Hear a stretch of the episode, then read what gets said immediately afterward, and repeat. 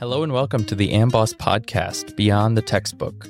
Every two weeks, experts from Amboss, the medical education platform, interview medical students and healthcare professionals to showcase international perspectives on everything in medical school and beyond the textbook.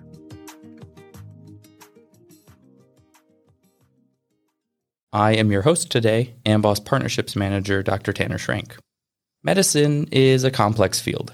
There are traditional ways of learning it with lectures and textbooks, and then there are more novel methods, such as using online medical education platforms, test prep materials, and with the pandemic turning the field on its head, it stands to reason that more disruptions must be coming. And along with them, more complexity from startups, companies, and investors aiming to fill students' needs. Today, we sat down with Stanford Assistant Professor Sharif Vakili to find out what medical students should know before starting their residency and to learn more about the ins and outs of the medical education field. So, Sharif, welcome to the show. Thank you so much for being here. Thank you, Tanner. It's my privilege. So, first off, could you take us on your personal medical journey? Yeah, sure. So I guess my path was a little bit less traditional, and I'm biased. I'm a big fan of non traditional career paths through medicine because I think there could be more opportunities for interesting, unexpected, existential fits when you look beyond what may be immediately obvious, at least in medicine, where, mm-hmm. you know, you can get on the career path as a 17 year old and then not get off till you're like 35 and you wonder yeah. where all the years had gone. So right now I, I'm a part time practicing physician. I see patients at Stanford Primary Care and it's so rewarding. But my full time job is actually as a venture capitalist. And to get here, it was really a journey of keeping an eye out for things that overlap between medicine and business and going to business school in the middle of medical school school. So you went to Yale and then Harvard Business School and Johns Hopkins. Yeah, yeah. But you don't need to do that. so I was just very lucky to get lucky in multiple admission cycles and stuff. But when I was 17, trying to pick between even which colleges to go to. Mm-hmm. I was mm-hmm. even at one point considering doing music conservatory, believe it or not. I had even gone into these combined degree BA MD programs, which are very similar to how the European medical system is set up where instead of eight years, it might be seven years. Uh, mm-hmm. And they were really enticing. But I honestly thought it was a trap because it's very hard to figure out what you want to do for the rest of your life at the age of 17. Yeah. You know, I have empathy for my European counterparts who have to differentiate a little bit earlier than in the States. Some people they know, but I think for most people, it, it can be quite challenging. And so I was very thankful to go to a classic liberal arts college where I could explore different things. And I was interested in everything. During that time, I also ended up getting a master's in biology. And medicine is where I ultimately gravitated back towards.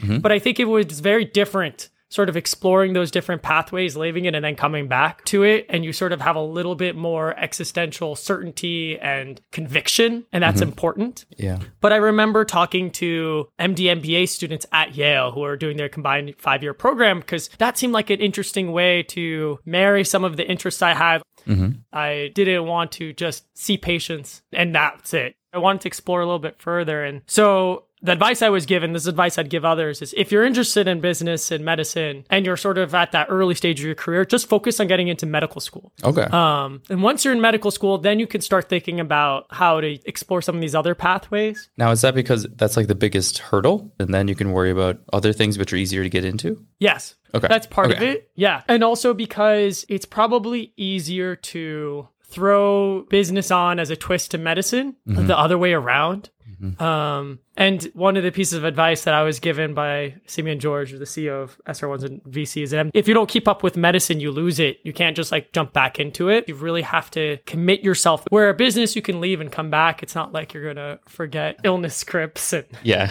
management paradigms. Exactly. Yeah.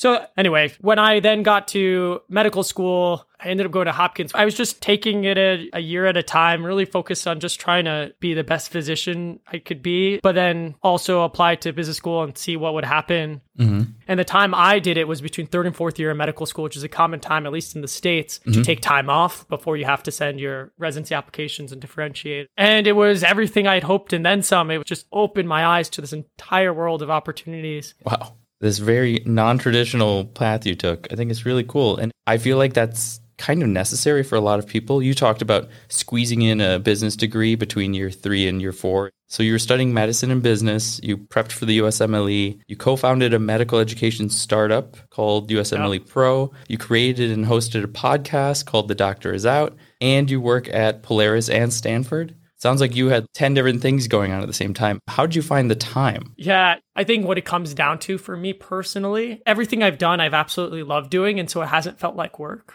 mm. in the mm. same way. It helps me be very productive. And this is just sort of my entire life, just flourished in that chaos of constantly having things.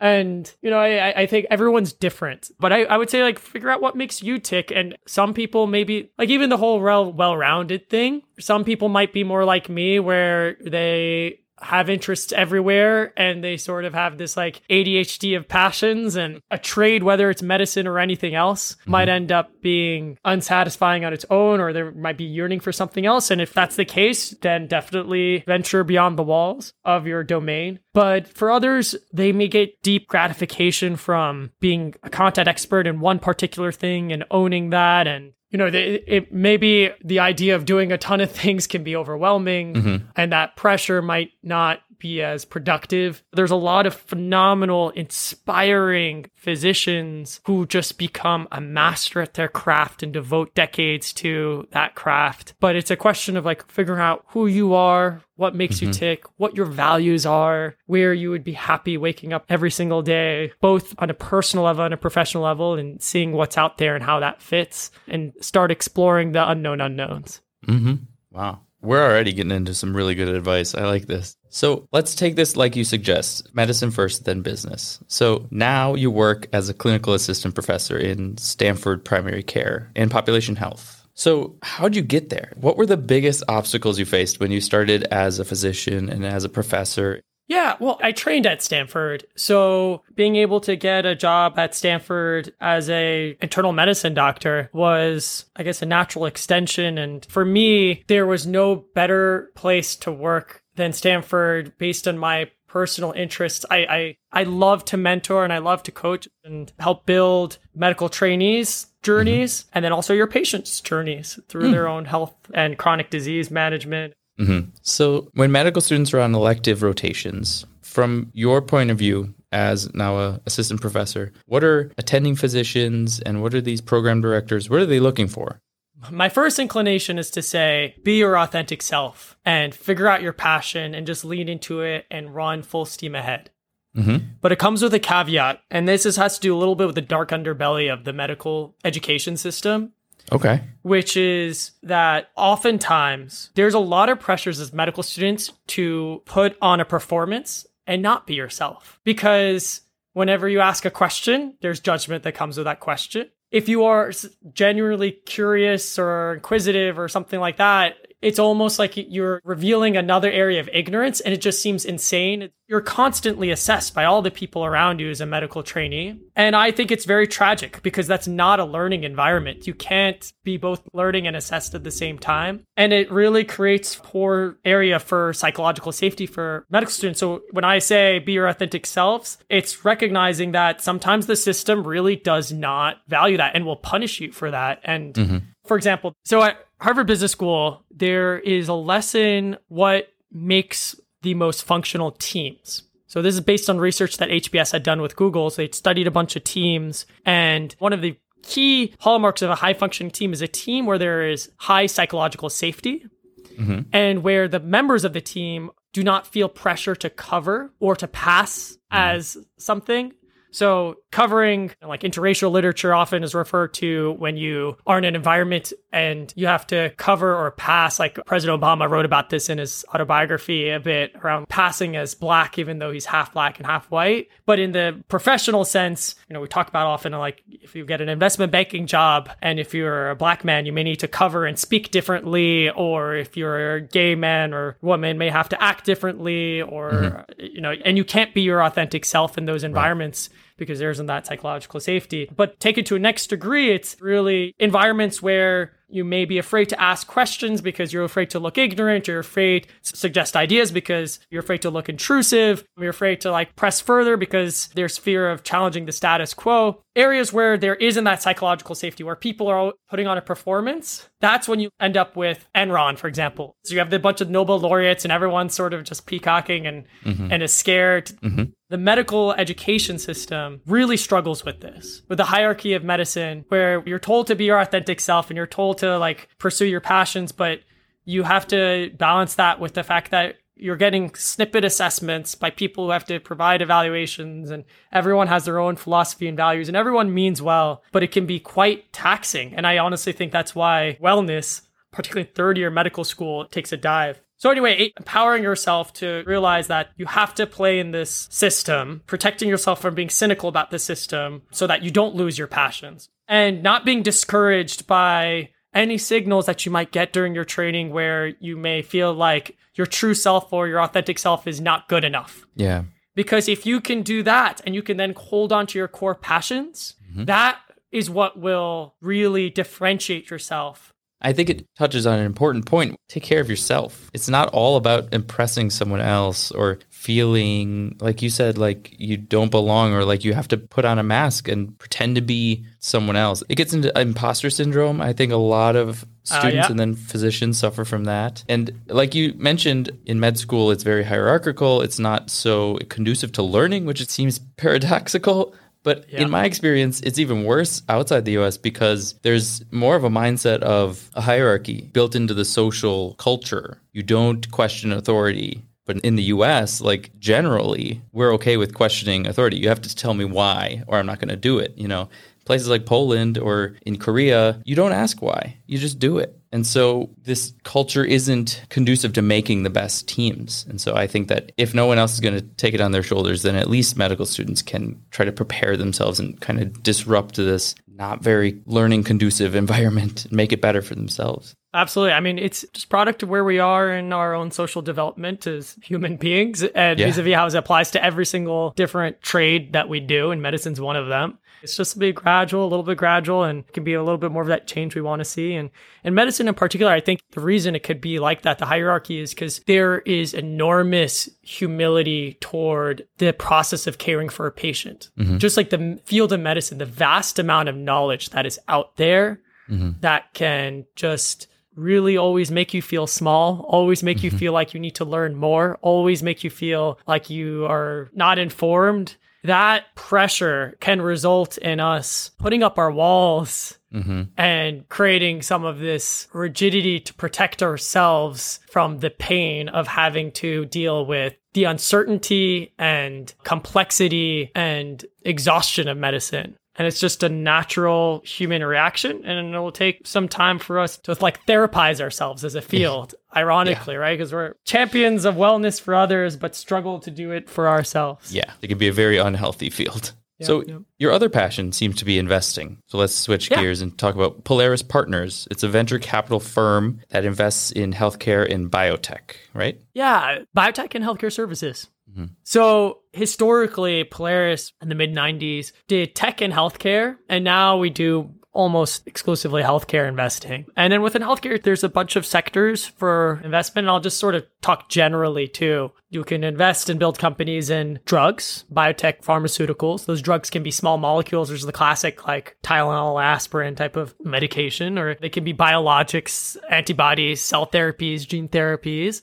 That's mm-hmm. usually what's called like the biotech space. And those are therapeutic interventions. Those have very good fit with a biotech venture capital type of investment because what VC is all about is taking bets on things that have high risk and high reward. And drugs are like that. Then there's devices, and medical sure. devices historically are a little bit trickier to invest in. So, starting to get to the healthcare IT side of things, there's a new class of drugs, if you will. They're not really drugs, but is these things called digital therapeutics, mm. which are some type of digital intervention, anything from an iPhone app to virtual reality headset app that are trying to put themselves head to head against drugs. And they are sort of clinical programs and go through the FDA regulatory process a little bit like a drug. So interesting. Then there's healthcare IT, which can be everything from support software, software service businesses. and healthcare in particular, there are a lot of tech enabled services mm-hmm. because a lot of healthcare IT in medicine requires behavioral change on the part of the healthcare system and the provider. And that's very, very difficult. Mm-hmm. And so you sort of have to own that and employ your own labor to try to bring that change oftentimes. And so that gets to more healthcare services. There's a lot of tech enabled services. Mm-hmm. That last one was yeah. like specifically for physicians delivering healthcare to patients. Exactly, exactly. So let's say I have this great innovation that I think is going to work for patients, but the physician's not going to pay for it, the patient's not going to pay for it. And so oftentimes companies will try the tech enabled services business model where they may open up their own clinic, for example, or they may provide like a medical staffing company, but they are using their tech to improve their labor more or somehow create some type of value driving either like improvement in outcomes or reduction in costs or both mm-hmm. or faster or cheaper or better or whatever your value prop is. And yeah so it's not uncommon to find tech enabled services companies in healthcare. There are a lot of them. So those are the, the sectors for healthcare generally. So for for people who don't live in the us the us healthcare system is very broken and most of our system pays for doing things just fee for service, which yeah. means that there's incentivization to do things to sick people. And there's been a lots of efforts in our convoluted healthcare system from the private and public sectors to try to change that model and pay for things a little bit differently. And that sets up the system a little bit differently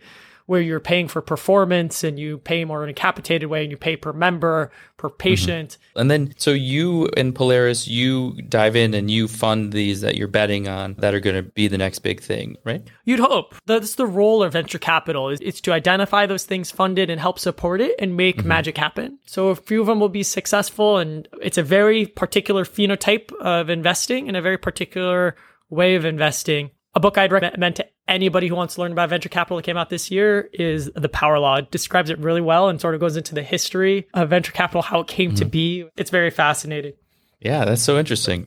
So, some of the guests that you've had on your podcast, you interview healthcare leaders and discuss improving healthcare, medical education sometimes.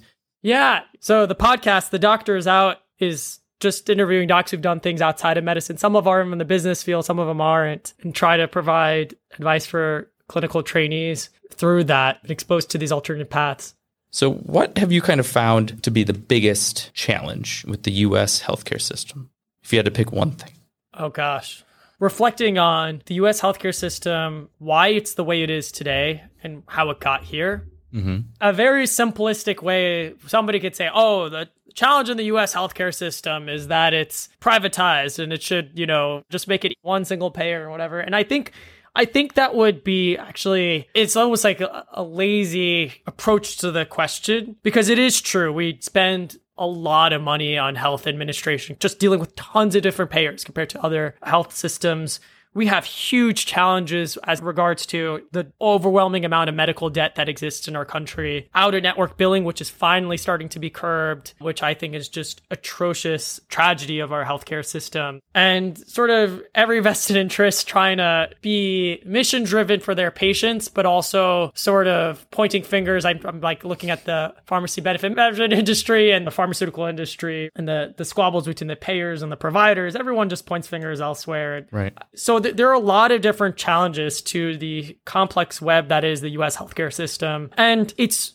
actually heartwarming to see such incredibly smart people working on this. Maybe the one thing that we could do better as a system is actually probably have our providers our doctors i point to the doctor specifically because we have special billing powers that these superpowers that nobody else does at least in the us yeah. In being aware of the system that we're in and creating this mission driven ethos around the payment of healthcare early on which is not really part of our medical education and mm-hmm. almost feels like there's a direct almost intentional split between the medical profession and the business side of medicine. Yeah and one could say that's really good because then you, when you work for a hospital system, you just focus on your patient and you just focus on providing good quality care. And I think that is absolutely true. And as much as you can do that, that's great. Mm-hmm. But the issues come to play when you can't ignore that and it is actually affecting your patients. And your clinical duty goes hand in hand with your fiduciary duties mm-hmm. to your patient because the biggest life stressors are that are out there are divorce and bankruptcy. And that will determine your patient's well being, how right. they manage their chronic diseases. And I think we need to understand and be empowered and, and be involved as a clinical community why and where and how come things are as they are in the healthcare system so mm-hmm. that we can continue to innovate and work toward it and culturally push ourselves to be able to create a healthcare system that provides that accountability Right. So anyway, I don't know if that helps answer your question. it's a complex question, and Yeah. it, I think Yeah. it requires a complex answer. Yeah, for sure. Thank you for that. I think it's a really, really good answer because it is interconnected with so many things, and you need a holistic approach to holistically take care of patients. So there's not Yeah. one simple wave a magic wand, boom, we have a better healthcare system. It's really, really ingrained in everything else. So before we finish, do you have any last bits of advice beyond the textbook for our listeners? My advice for clinical trainees would be if you think you're in that subset of people, which you may not be, who requires variety in life, you know, medicine is really good for the soul, but too much of it can really be crushing. And I think that's part of the reason why there can be really high burnout rates and depression in medicine. And so if you can find that something else, it does not have to be professional to give you that grounding and re-energize you. It can be really rewarding. You know, you don't live to work, you work to live. Yeah. Ooh, I like that. That is some excellent advice. So, Sharif, thank you so much for joining me today and sharing all of your advice. I think it's really going to help a lot of students. My privilege, Tanner. Thank you for having me. And thank you for listening to another episode of the Amboss International podcast. Definitely go and listen to Sharif's podcast as well. Today, we talked about investing in healthcare and some of the biggest challenges with medicine in the US. The links in the description can give you a more in depth understanding of these concepts. If you like this episode, please give us a rating wherever you listen to podcasts. You can check out the Amboss platform for your medical studies and sign up for a free five day trial at amboss.com.